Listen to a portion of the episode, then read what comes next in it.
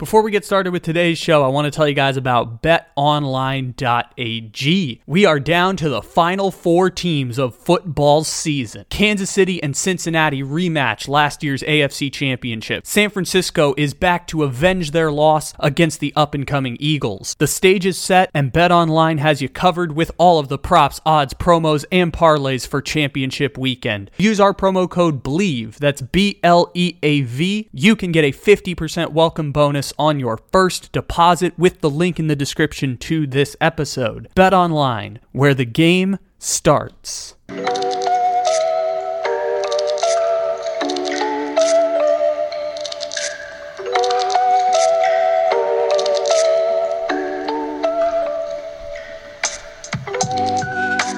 Good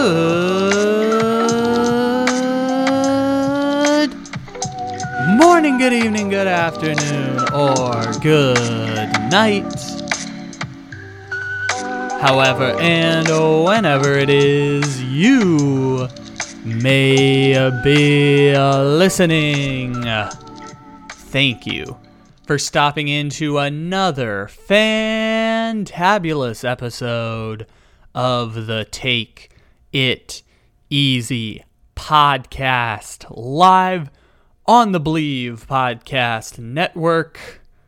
Except it isn't live because it is, as always, a podcast.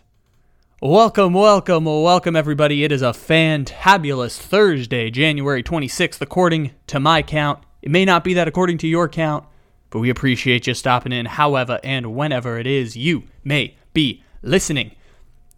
We know it's AFC Championship and NFC Championship week. And tomorrow on the show, we are going to be joined by the king of the nerds for the first time, Aaron Schatz. For those who don't know Aaron Schatz, he created Football Outsiders. He invented the DVOA statistic. He is an incredible, incredible football mind. I have been a fan of his for years, and he is going to join us tomorrow to talk AFC and NFC championship games. So, with Aaron coming tomorrow with all the X's and O's breakdown, a breakdown that I could not do better myself, I wanted to take today to explore a topic that I found incredibly interesting last week around football with the release of the AP All Pro teams 22 players in, on offense, 22 players on defense, named to first and second team All Pro. There's a super interesting trend pointed out by Bruce Feldman. We're going to talk about that on the show coming up. It's the bulk of the show today, and as you probably saw in the title, Davante Adams works his way into this story in a really unique way. Because one of my biggest takeaways is, God, do I have so much respect for Davante Adams. Find out why later on in the show. Speaking of Davante Adams, for our A block, you know how I have been going through some NFL teams and eulogizing them over the past uh, four weeks really going back to like Pittsburgh in week six, because that's when we could eulogize Pittsburgh or Carolina when they fired Matt Rhule. Really, when any team fired a coach, that was kind of our time to eulogize them and not talk about them for another three months. Because again, no team that's ever fired their coach for performance has ever made the playoffs. Rich Bisaccia did last year because Jon Gruden is a bigot. So we've been eulogizing a bunch of teams, and the reason I eulogize teams is because we don't really talk about them much after we eulogize them. Like once free agency period starts, they might do something noteworthy that catches our attention. But for the most part, I assume we're not going to really talk New York Giants again for the next two months. We're probably not going to talk Buffalo Bills for at least a month when we eulogize them. Probably not going to talk Tennessee, Green Bay, as we did with Juju Talk Sports in our eulogies. We got Baltimore and Cincinnati coming up later on. I mean, I assume Cincinnati's going to lose to Patrick Mahomes, but stay tuned for next week. The point being, usually when we do eulogies, we don't think we're going to talk about these teams again. But here we are talking about the Raiders because something caught my eye that I wanted to talk about real quick in an A block for like nine to 10 minutes because Josh McDaniels and the Raiders have publicly come out and basically been like, hey, we benched Derek Carr. We're protecting his value. He's not going to be our quarterback going forward. Sat him the last two weeks. Carr decided to just not dress or show up to kind of not be a distraction to the team, who was basically already out of playoff contention at that point. Carr released a big ol' statement uh, one of those that like you write down on your notes pad and then you uh, come back around and uh, post it on your Instagram or your Twitter after you write it down in your notepad. Um, but Derek Carr did this whole big uh, toast to the Raiders and love for the organization. A very like classy way to go out. I mean, you know, he wanted to really put out his, uh, not necessarily his side of the story, but Derek Carr wanted to be at the very least transparent with the Raiders. All of this to say, here's the the thing that he said. Raider Nation, it breaks my heart I didn't get an opportunity to say goodbye in person. We certainly have been on a, a roller coaster in our nine years together. From the bottom of my heart, I'm so grateful and appreciative of the years of support you gave to my family and me. We had our share of both heartbreaking moments, thrilling game winning drives, and it always felt like you were there next to me. It's especially hard to say goodbye because I can honestly say I gave you everything I had, every single day in season and in the off season. Certainly wasn't perfect, but I hope that I was able to leave you with more than a few great memories as Raiders fans. Thank you to the city of Oakland for taking us in. Thank you to the uh, city of Las Vegas for allowing us to proudly call you home. Thank you to the organization, teammates, all my coaches, staff, and everyone that helped me these last nine years in those two buildings. I once again said that it, I once said that if I'm not a Raider, I would rather be at home, and I meant that. I never envisioned it ending this way. That fire burning inside of me to win a championship still rages. A fire no man can extinguish, only God.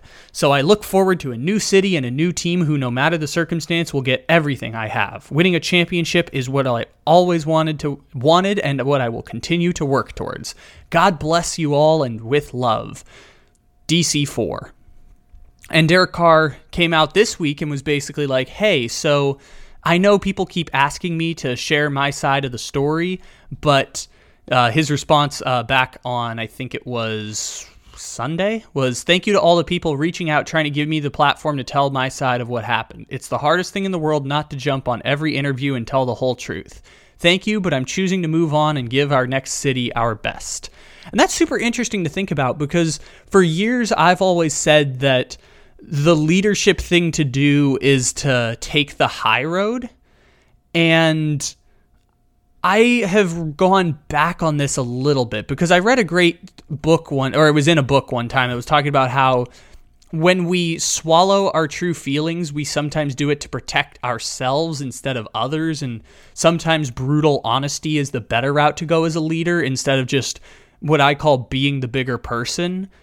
And I don't know exactly the line to thread with that, and I don't know exactly where Derek Carr sits in this situation. I just find it really interesting that he's choosing to take the stereotypical high road in this circumstance.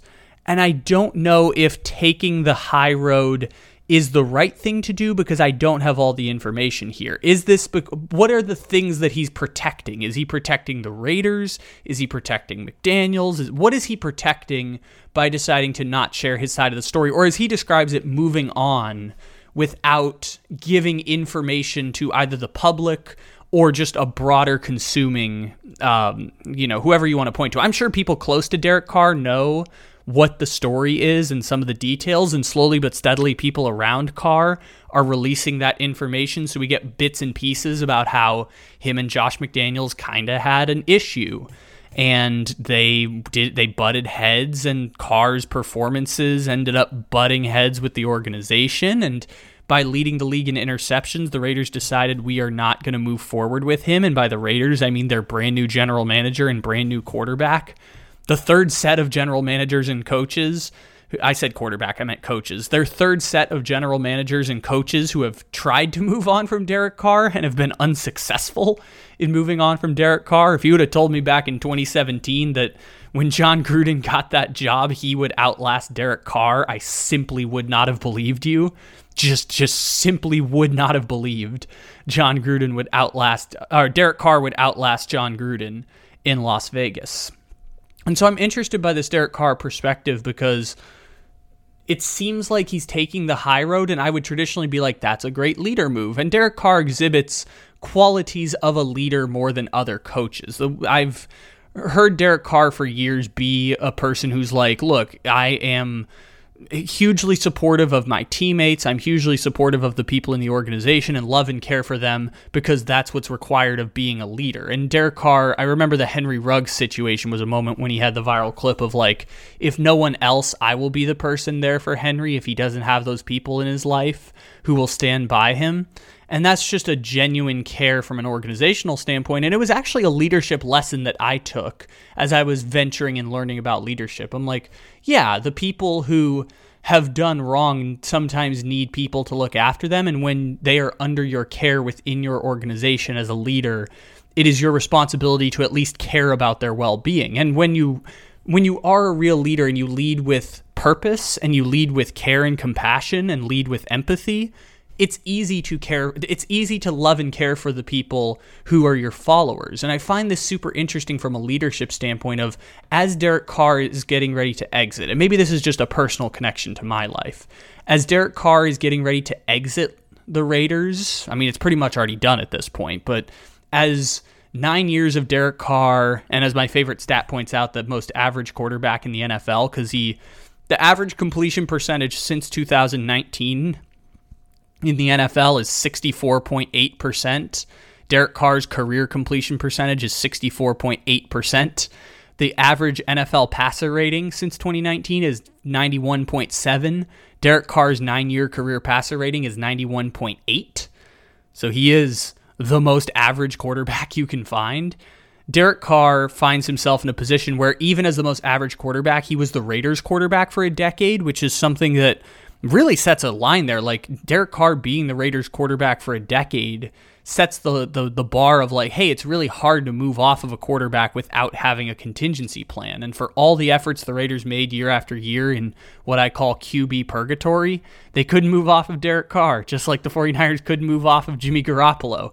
They drafted his replacement two years ago. It took two full years for Garoppolo to get out the door in San Francisco. It's kind of wild how that works out when you have a 16th, 17th best quarterback in the league like Derek Carr Bengals Andy Dalton, Ryan Tannehill on the Dolphins and Titans, Derek Carr, and uh, Jimmy Garoppolo. But the point beyond that is him as a leader and for, t- you know, him being good enough to be a starter in the NFL for 10 years look, this might be Derek Carr's last year or last two years as a starter in the NFL before he transitions into what Andy Dalton is now, or he just retires because he's a backup quarterback or a fringe starter who has to go be a he, he becomes Teddy Bridgewater, or as the term we call it, bridge watering before he starts bridge watering for another team one, two, three years from now, I think the broader point is like he's still a leader of that Raiders organization. He's been around longer than every general manager, coach, player on the team.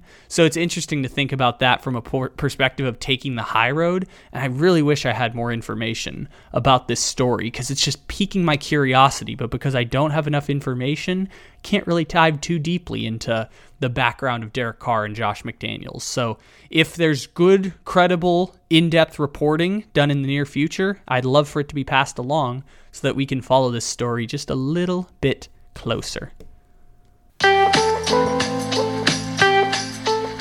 All right. So, back when they released the NFL's All Pro teams for 2022, I believe that was like January 18th, I want to say, around the week in between the wild card and the divisional round. Back when they were releasing the All Pro teams, Bruce Feldman, who is a really, really great college football writer and journalist. He does TV for Fox Sports with Chris Petersen. You, have probably seen him on their studio coverage. Uh, he wrote a really good college football book called Cane Mutiny. It's about the Miami Hurricanes of Howard Schnellenberger and Jimmy Johnson and Dennis Erickson. I read it during the pandemic. It's a really, really good book. Uh, Bruce Feldman wrote this story about how the best stars of the NFL or the players who make the all pro teams in the NFL, there's a disparity between the stars of the NFL and the stars of the college football recruiting system. And this is the data that he pulled from the 2022 all pro teams. Going back to their high school recruiting, which, as most of you know, is done with the five star system. So, one to five stars is how you grade prospects. There's really about 20 to 30 five star prospects every year. Like, for example, Budda Baker. In his high school class, he won um, Washington All State. Like, he was the best player in the state of Washington. He was the 29th ranked overall recruit, the number six ranked second uh, prospect in the secondary, either safeties or corners. He was only a four star recruit. Again, the 28th ranked prospect in the entire country, sixth best of any corner or safety. Budda Baker was a four star. So we're talking about 20 to 25 total players get to be five stars. These are the players like Jalen Carter, who's uh, the Georgia defensive lineman who's going to get picked in the top five this year. Jalen Carter, when he was a, uh, a junior in high school, was compared to Daron Payne, the first round pick from Alabama, and was projected to be a mid first round pick as a junior in high school. So those are the five stars that we're talking about. From when they are 16 years old, it is identifiable that they will likely be stars of the NFL, or at the very least, first round picks, or second or third round picks, depending on how their college development pans out. They will get drafted and they will make money playing in the NFL because a team will take a chance on one of those 20 to 25 players who happen to be that incredibly talented. And so, defensive players average four and a half stars among the 2022 All Pro team. So 22 uh, defensive players made the All Pro, either the first team or the second team All Pro average star ranking between them is four and a half stars. On the offensive side of the ball, the average star rankings are 2.0 stars. Think about that. The 22 best offensive players in the NFL, their average star ranking is 2.0 in 2022. And so Bruce Feldman puts together this incredible piece that's trying to figure out what exactly explains it. And there is no one perfect explanation. He goes around and talks to 13 different people, and he includes an incredible antidote that I'm going to read first and foremost here before we go back to the data. Recruiting almost never seems to happen like this anymore, certainly not at a place like Alabama. One January day seven years ago, around 1 a.m., Alabama's director of player personnel got a call from the team's new defensive coordinator, Jeremy Pruitt, about some pretty decent Wildcat quarterback a coach had told him about. Jody Wright clicked on the HUDL link Pruitt had forwarded and watched about 45 minutes of film. The more Wright watched, the more intrigued he became. The player was explosive, displaying excellent quickness in tight spaces, and he just seemed to have a sense of where he could feel things around him. Wright hesitated to put this comparison out there, but he reminded him of a, quote, poor man's Barry Sanders. The player was from an unfamiliar Oklahoma high school whose games were sparsely crowded. Wright searched for the player on the internet. He was rated a three star prospect, but only had offers from Tulsa and New Mexico State. Why aren't more schools on this kid? Wright wondered. Wright had the Tide recruiting staff splice the film and load it onto Nick Saban's laptop. When he watched it in the morning, Saban liked what he saw. So did running backs coach Burton Burns, who flew to Oklahoma. Burton Burns, by the way, is just a funny name for a running backs coach. Burton Burns flew to Oklahoma to visit the prospect, watch him play a high school basketball game, and learn more about him. Quote, everyone speaks so highly of him as a person, Burns reported back. By then, Missouri also entered the picture and scheduled him for an official visit the last weekend of January.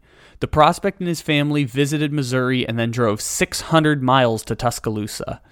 Trouble was, Alabama was tight on scholarship space, and the lone open spot was being saved for a prize defensive lineman, Jeffrey Simmons. Alabama was direct. Hang with us. Mizzou is going to wait on you. We probably won't know until about 11 o'clock. On National Signing Day, Simmons opted to go to Mississippi State. Alabama had one spot left, and it went to that surprise Wildcat quarterback prospect. His name, running back Josh Jacobs. He was the last man in for the 2016 number 1 class in the country. It didn't matter that Jacobs was also in that sign was also in that signing class with the second ranked running back in the country, BJ Emmons, or that the Tide had signed the number 1 running back in the country the year prior, Damien Harris. Quote, Josh was the same as Jalen Hurts. He never once asked about the depth chart. They weren't afraid of competition, they just believed in themselves. All they cared about was how do I get to be the best version of themselves. So that's the story of Josh Jacobs again, who made the first team All Pro as a running back, led the NFL in rushing, and is on his way to a giant contract this year. So that's the story of Josh Jacobs and how a three star from a no no no name school in Oklahoma ends up turning into a star. What's interesting is the disparity between all of the positions, and there's a couple of interesting trends that uh, I think I'll point out here as we go along. But the first thing that I did after reading this story was does this trend exist across a larger sample size? And so, on my free time in the middle of dinner, uh, I went and looked up the 2021 All Pro teams and then went through all 44 players and their star rankings. Some of them were mentioned by Bruce Feldman, but a lot of them we just recorded real quick to pick up the 2021 um, All Pro teams and their rankings. So, on offense, the first team All Pro, which had five carryovers, most of them on the offensive line. Uh, by the way, just a fun fact: the last three years or last two years, the same four offensive linemen have made first team All Pro. It's Trent Williams, understandably, Zack Martin, Joel Bitonio, and Jason Kelce. But the interesting thing about those players individually, Trent Williams was a three star offensive lineman, 26th ranked in his class. Zack Martin was a four star. Joel Bitonio was a two star prospect. Jason Kelce was a zero star prospect. Jason Kelce was not even a linebacker. He played Wildcat, or not Wildcat, he played quarterback before he ended up changing to center at the University of Cincinnati. And made five first team All Pros, is going to be a first ballot Hall of Famer the day that he retires as a center. So Kelce ends up being the center on all on both of these teams as Martin was the right guard, Bitonio's the left guard, Trent Williams is the left tackle. Tristan Wirfs was the uh, right tackle in 2021. He was actually a four-star prospect at Iowa, and the other one is Lane Johnson from 2021. Lane Johnson, a zero-star prospect who also happened to become a star offensive lineman. And Chip Kelly has an interesting theory about offensive linemen that we'll get to in a second. But basically, first off, here's the data of all of these players from 2021. Uh, t- the average star ranking of an offensive player in 2021, and again, five of the players are repeats. 2.45 stars is the average in 2021 compared to two stars in 2022. And then we go to the defensive side of the ball.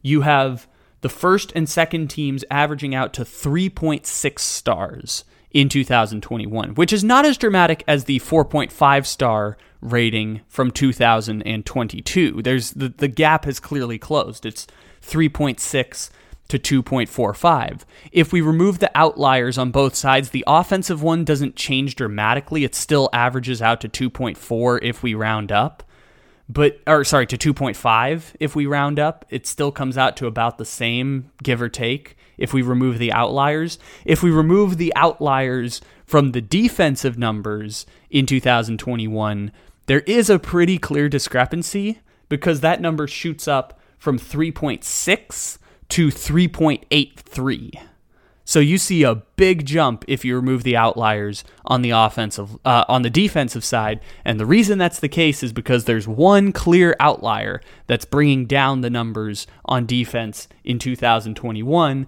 and that is first team All Pro linebacker and zero star recruit Shaq Leonard. Shaq Leonard is the only zero star to make the All Pro in 2021 or 2022. Compared to the offensive side of the ball, we already mentioned two zero star recruits, Jason Kelce and Lane Johnson. You know who else is a zero star recruit from the 2021 team? Cooper Kupp. Cooper Kupp is a zero star recruit from Eastern Washington who happened to make first team All Pro in 2021. And on the 2022 team, remember, the average is even lower they take away the zero stars and the average goes down to 2.0. However, this year it's 2.45. So even with zero star Cooper Kupp, zero star Jason Kelce, the average actually goes up on the 2021 data set. It's actually a really interesting phenomena. So, the data is clear across two years that there is a correlation here. It's not as pronounced as the 2022 data, but if we take the averages of the 2021 data and the 2022 data, the average all pro offensive player has a 2.25 a 2.225 rating which if you want to round up to 2.23 so be it. We're just trying to make it as thin of margins as possible. 2.23 is the average star ranking of an offensive NFL player an, an all pro offensive NFL player and the average for a defensive player, if we remove outliers, 4.17, which is rounded up from 4.166666 going on for infinity. So, average offensive player is a 2.22 star recruit. Average defensive player is a 4.17 star recruit. That means we're looking at basically a full two star difference between the average offensive all pro player and the average defensive all pro player. And I thought that was super interesting because I'm not too deep into the recruiting aspects of college football. I watch college football more for the entertainment value in the games. I don't have the time to dive deep into recruiting in college football, and it's not one of the things that I'm super interested in. I'd never considered the discrepancies between offensive stars in the NFL and defensive stars in the NFL. And again, two full stars means these aren't isolated incidents. But if we dig deeper, we can start to find some of these more interesting isolated incidents. And again, there's different theories all over the place. I mentioned Chip Kelly earlier, and one of the interesting philosophies brought forth by Chip Kelly, this is his explanation according to the Feldman article, as it relates to quarterbacks and offensive linemen, uh, which is Quote, the O line recruiting rankings are the best crapshoot. Who uh, says UCLA coach Chip Kelly. The best center in football, Jason Kelce, was a former walk on linebacker. Lane Johnson was a high school quarterback. Jason Peters was a tight end in college. Offensive line is kind of the last stop. That's the one position where you really have to project or push people to. When it comes to quarterback and O line, they're really their own little worlds. And then the flip side of that, which is coming after the Chip Kelly analysis, which is the All Pro defensive line evaluation history is the polar opposite. There are five defensive linemen on the 2022 All Pro team. Four of them were five star recruits Myles Garrett, Chris Jones, Dexter Lawrence, and Nick Bosa. Aaron Donald, a three star prospect, was the exception. Quote, Evaluating D line guys is probably the easiest thing, said one NFL coordinator who has coached at the Power 5 level recently. Those are your biggest freak athletes, and the best place to put them is near the ball and just tell them to wreck the play. Playing defense, you have to be more athletic than offense, maybe other than running back because defense is so reactive. And then another veteran NFL scout agrees. Quote, Your best athletes end up on defense, he said. It's always been if you're not good enough on D line, you're going to end up on the offensive line. With offense, it's more mental and how they think and process. Schemes often vary from high school to the NFL, but the nature of lining up across from another player and trying to whip him is still at the core of what makes a player stand out at each level, said an SEC recruiting coordinator. Quote, D linemen have to address blocks every single play, and what they are asked to do in college is not as drastically different as the offensive line. So you're watching them do what they will truly be asked to do. So you can see their twitch, their ability to bend off the edge, but they have to constantly do it across from an O line. And that's really interesting because the discrepancies between offensive line and defensive line certainly make up for some of those disparities. I mean, we talked about Kelce being zero stars, Lane Johnson zero stars, Joel Bitonio two stars, uh, Jason Peters, who isn't on either of these teams anymore but will be a Hall of Famer, he's a zero star prospect. And so it's really interesting to see how those um, the skill position, the the offensive line and defensive line discrepancy accounts for some of these data points. The flip side to that is when you get into the difference between wide receivers and cornerbacks, which, you know, similar skill sets, projectability between secondary players and wide receivers is at least a little bit of a comparison. Maybe not as much as playing defensive line to offensive line because there's the immediate impact on every play, but wide receivers, corners, and safeties at least have a relatively similar path. So here's what the Feldman article talks about here. And again, the story's behind a paywall. It's linked in the description of this episode. If you have a subscription to The Athletic, you can read the full story because it's really, really interesting. Quote, the other position that best tracks from the high school evaluations to the top performers in the NFL is defensive back. Three of the four defensive backs on the 2022 All Pro team, Derwin James, Patrick Surtain, and Minkah Fitzpatrick, were all five star prospects. Darius Slay, a former three star prospect, was the other. Before we continue, I'm going to add in the data from the 2021 teams, which has uh, from the cornerback position a couple of four stars in J.C. Jackson and uh, I'm trying to remember who the other second. So on the first team, it was Jalen Ramsey, five star, who they mentioned there. Um, Jalen Ramsey is uh, one of the secondary players who made the 2021 team. Actually, they didn't mention Jalen. Wow, Jalen Ramsey didn't make All Pro this year. I'm actually kind of surprised by that. So Derwin James, Surtain, Minkah, and Darius Slay are the players from this year on the All Pro teams on defensive back. There aren't any all pro players from the 2022 team who are on the 2021 team, either first or second team. The first team corners are Trevon Diggs and Jalen Ramsey. Trevon Diggs, four star recruit, Jalen Ramsey, five star recruit. We can add into that list. Then you have JC Jackson, four star recruit, AJ Terrell, four star recruit.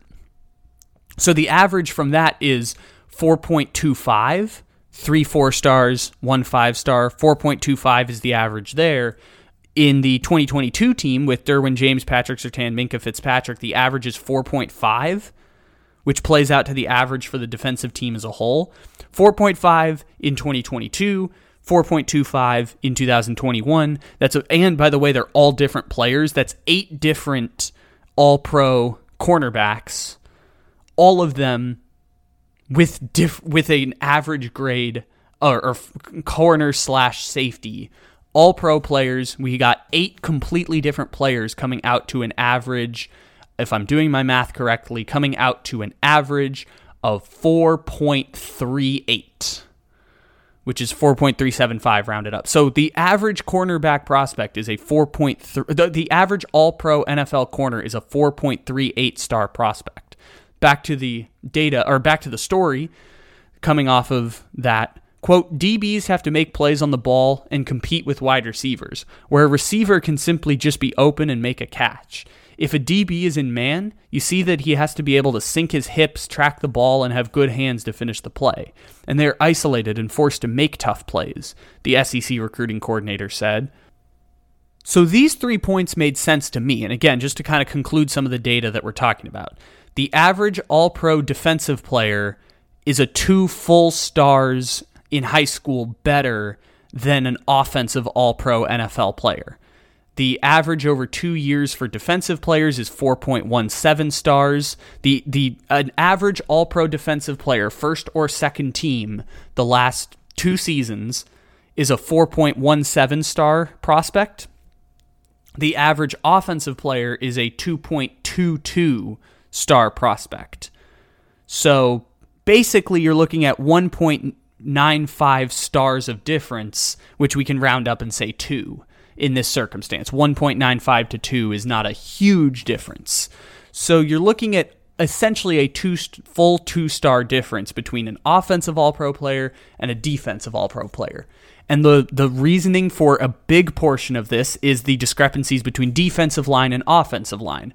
Offensive line is very reactionary. Um, defense uh, defensive line, they're mimicking many of the similar skills that they practice in high school and uh, college and the NFL, which is see ball, get ball, and attack offensive linemen or attack with the same moves that you might use in high school, college, and the pros. So that part I thought is super interesting as someone who's not deep in recruiting. It makes up for a, a big portion of it. Obviously, there's five offensive linemen, four defensive linemen right there. That makes up 40% of your all pro teams. So obviously, the more players you incorporate, the more you're going to see the discrepancy.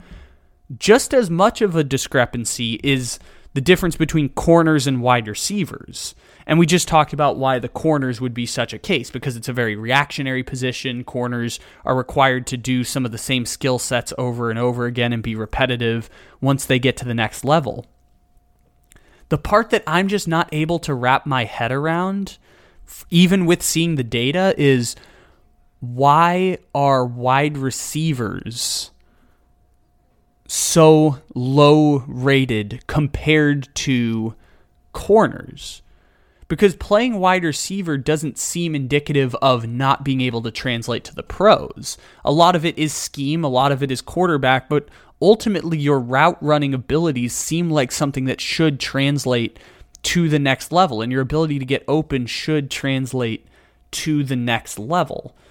So, with the small sample size, I took the five players who made first team All Pro the last two seasons and looked at those star rankings.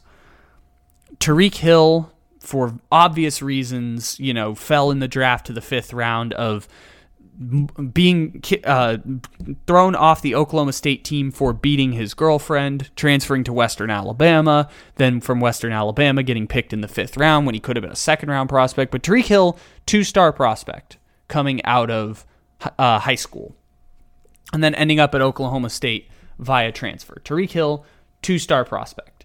Then you have Justin Jefferson, three star prospect, which I thought was super interesting because I remember Justin Jefferson being so highly touted when he's at LSU.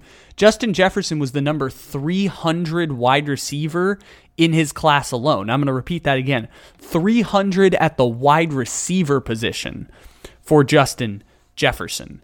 He was the number 300 recruit, which obviously t- lots of teams need wide receivers. It's a deep position.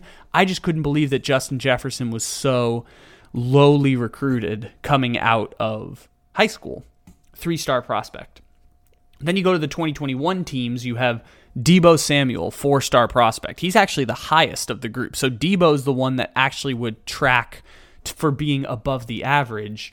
And then his average is getting weighed down by Cooper Kupp, who is a zero star prospect. So up to this point, that's four players right there. Their average comes out to 2.225, which is the exact average of the offensive players in the NFL, which is super super interesting. That the, the all pro, the first team All Pro wide receivers meet the exact average for an All Pro NFL player.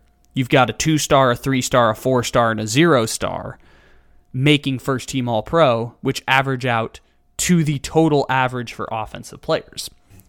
Which then brings us to the fifth player on this list. And my biggest conclusion that I've taken from this data above all else, other than the intrigue of first team all or all pro offensive players being a full two stars lower than defensive players on their high school rankings. The biggest takeaway that I took, other than the the big one from this story, is I think I may have just found a new best receiver I've ever seen because I know it's difficult to kind of calculate who the best receiver is. It's an incredibly thin margin, and we should we should appreciate greatness while it's here. I've always said that prime Antonio Brown is the greatest wide receiver I've ever seen. Prime DeAndre Hopkins is right there. Prime Julio Jones is the most physically gifted receiver I've ever seen. This is a player that I think might take the cake because I literally could not be more impressed with this player who is the only receiver, tight end, running back, or quarterback to make first team All Pro in 2021 and 2022. Three star Aaron Rodgers was the quarterback in 2021, three star Patrick Mahomes was the quarterback in 2022. Three star Jonathan Taylor was the running back in 2021. Three star Josh Jacobs was the running back in 2022. Two star Travis Kelce was the tight end in 2021, uh, or sorry, 2022. Mark Andrews was the all pro tight end in 2020, uh, 2021. I don't know exactly what Mark Andrews' star rating is because I didn't have to look it up. But basically, you're looking at the only, and we mentioned the four receivers already. So there's only one player of quarterback, running back, wide receivers, tight ends. Only one made All Pro first team in 2021 and 2022. They're a two star prospect, number 288 in their class. And not only did they make All Pro in 2021 and 2022 on the first team, meaning they're one of the three best receivers in the NFL two years in a row, they did it on two different teams. They did it on the Raiders and the Packers. It's Davante Adams. Davante Adams made first team All Pro 2021 and 2022. Something Patrick Mahomes didn't do, something Jonathan Taylor didn't do, Travis Kelce didn't do it, Justin Jefferson, Tyreek Hill, uh, Stefon Diggs. No player in the NFL made first team All Pro both years at the skill position slash quarterback. And Davante Adams not only did it, he did it on two different teams. He did it with the Packers and he did it with the Raiders. He did it with Aaron Rodgers. He did it with Derek Carr. He made it with a team that won 13 games. He did it with a team that won 6 games. I could not be more impressed by Davante Adams coming out of this and I think these statistics might bear out if we're splitting hairs at this point at least the most sustainable, greatest receiver I've ever seen is Davante Adams because Davante Adams, who again is like he did this also like reaching the peak of when wide receivers are supposed to be good. He's now 30 years old. He did this in his age 28 and age 29 seasons. Davante Adams made his first Pro Bowl in 2017. Davante Adams also made first team All Pro in 2020. I I literally could not be more impressed with Davante Adams coming out of this data point. And really that's kind of the conclusion I wanted to draw cuz the explanation for why there's such a discrepancy is differences between offensive and defensive line and differences between wide receivers and corners make up for a significant portion of the discrepancy.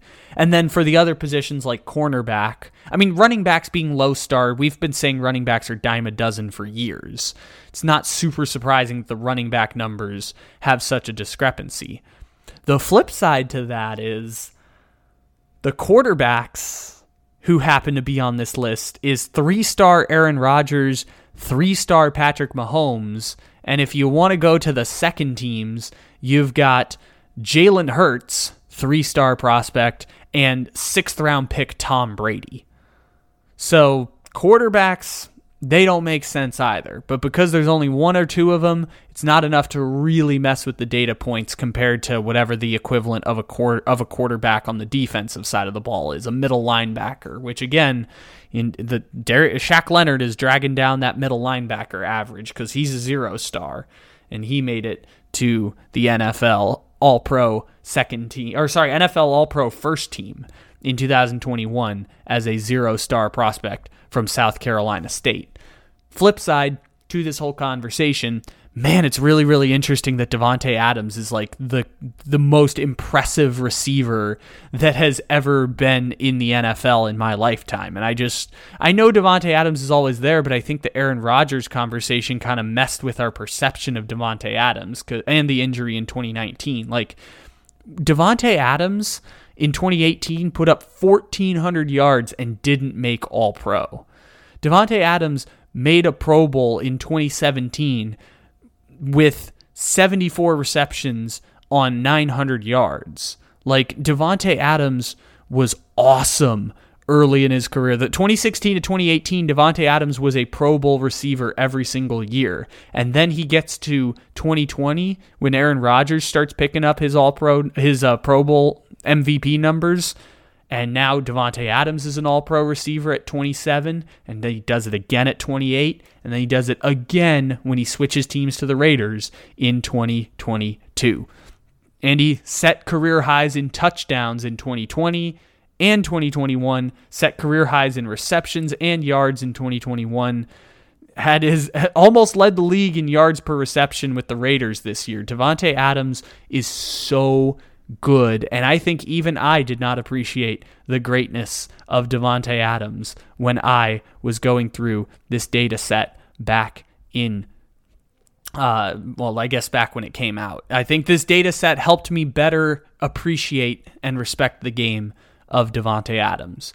So, thank you, Bruce Feldman, for putting together this incredibly thought provoking uh, exercise for myself. It was about a, an hour of research, a half hour of recording, maybe call it 10, 20 minutes of reading your article. This was a really interesting, thought provoking football experiment for me. So thank you, Bruce Feldman, for giving me this interesting content. And again, if you want to read the full story, it is available with the link in the description to this episode.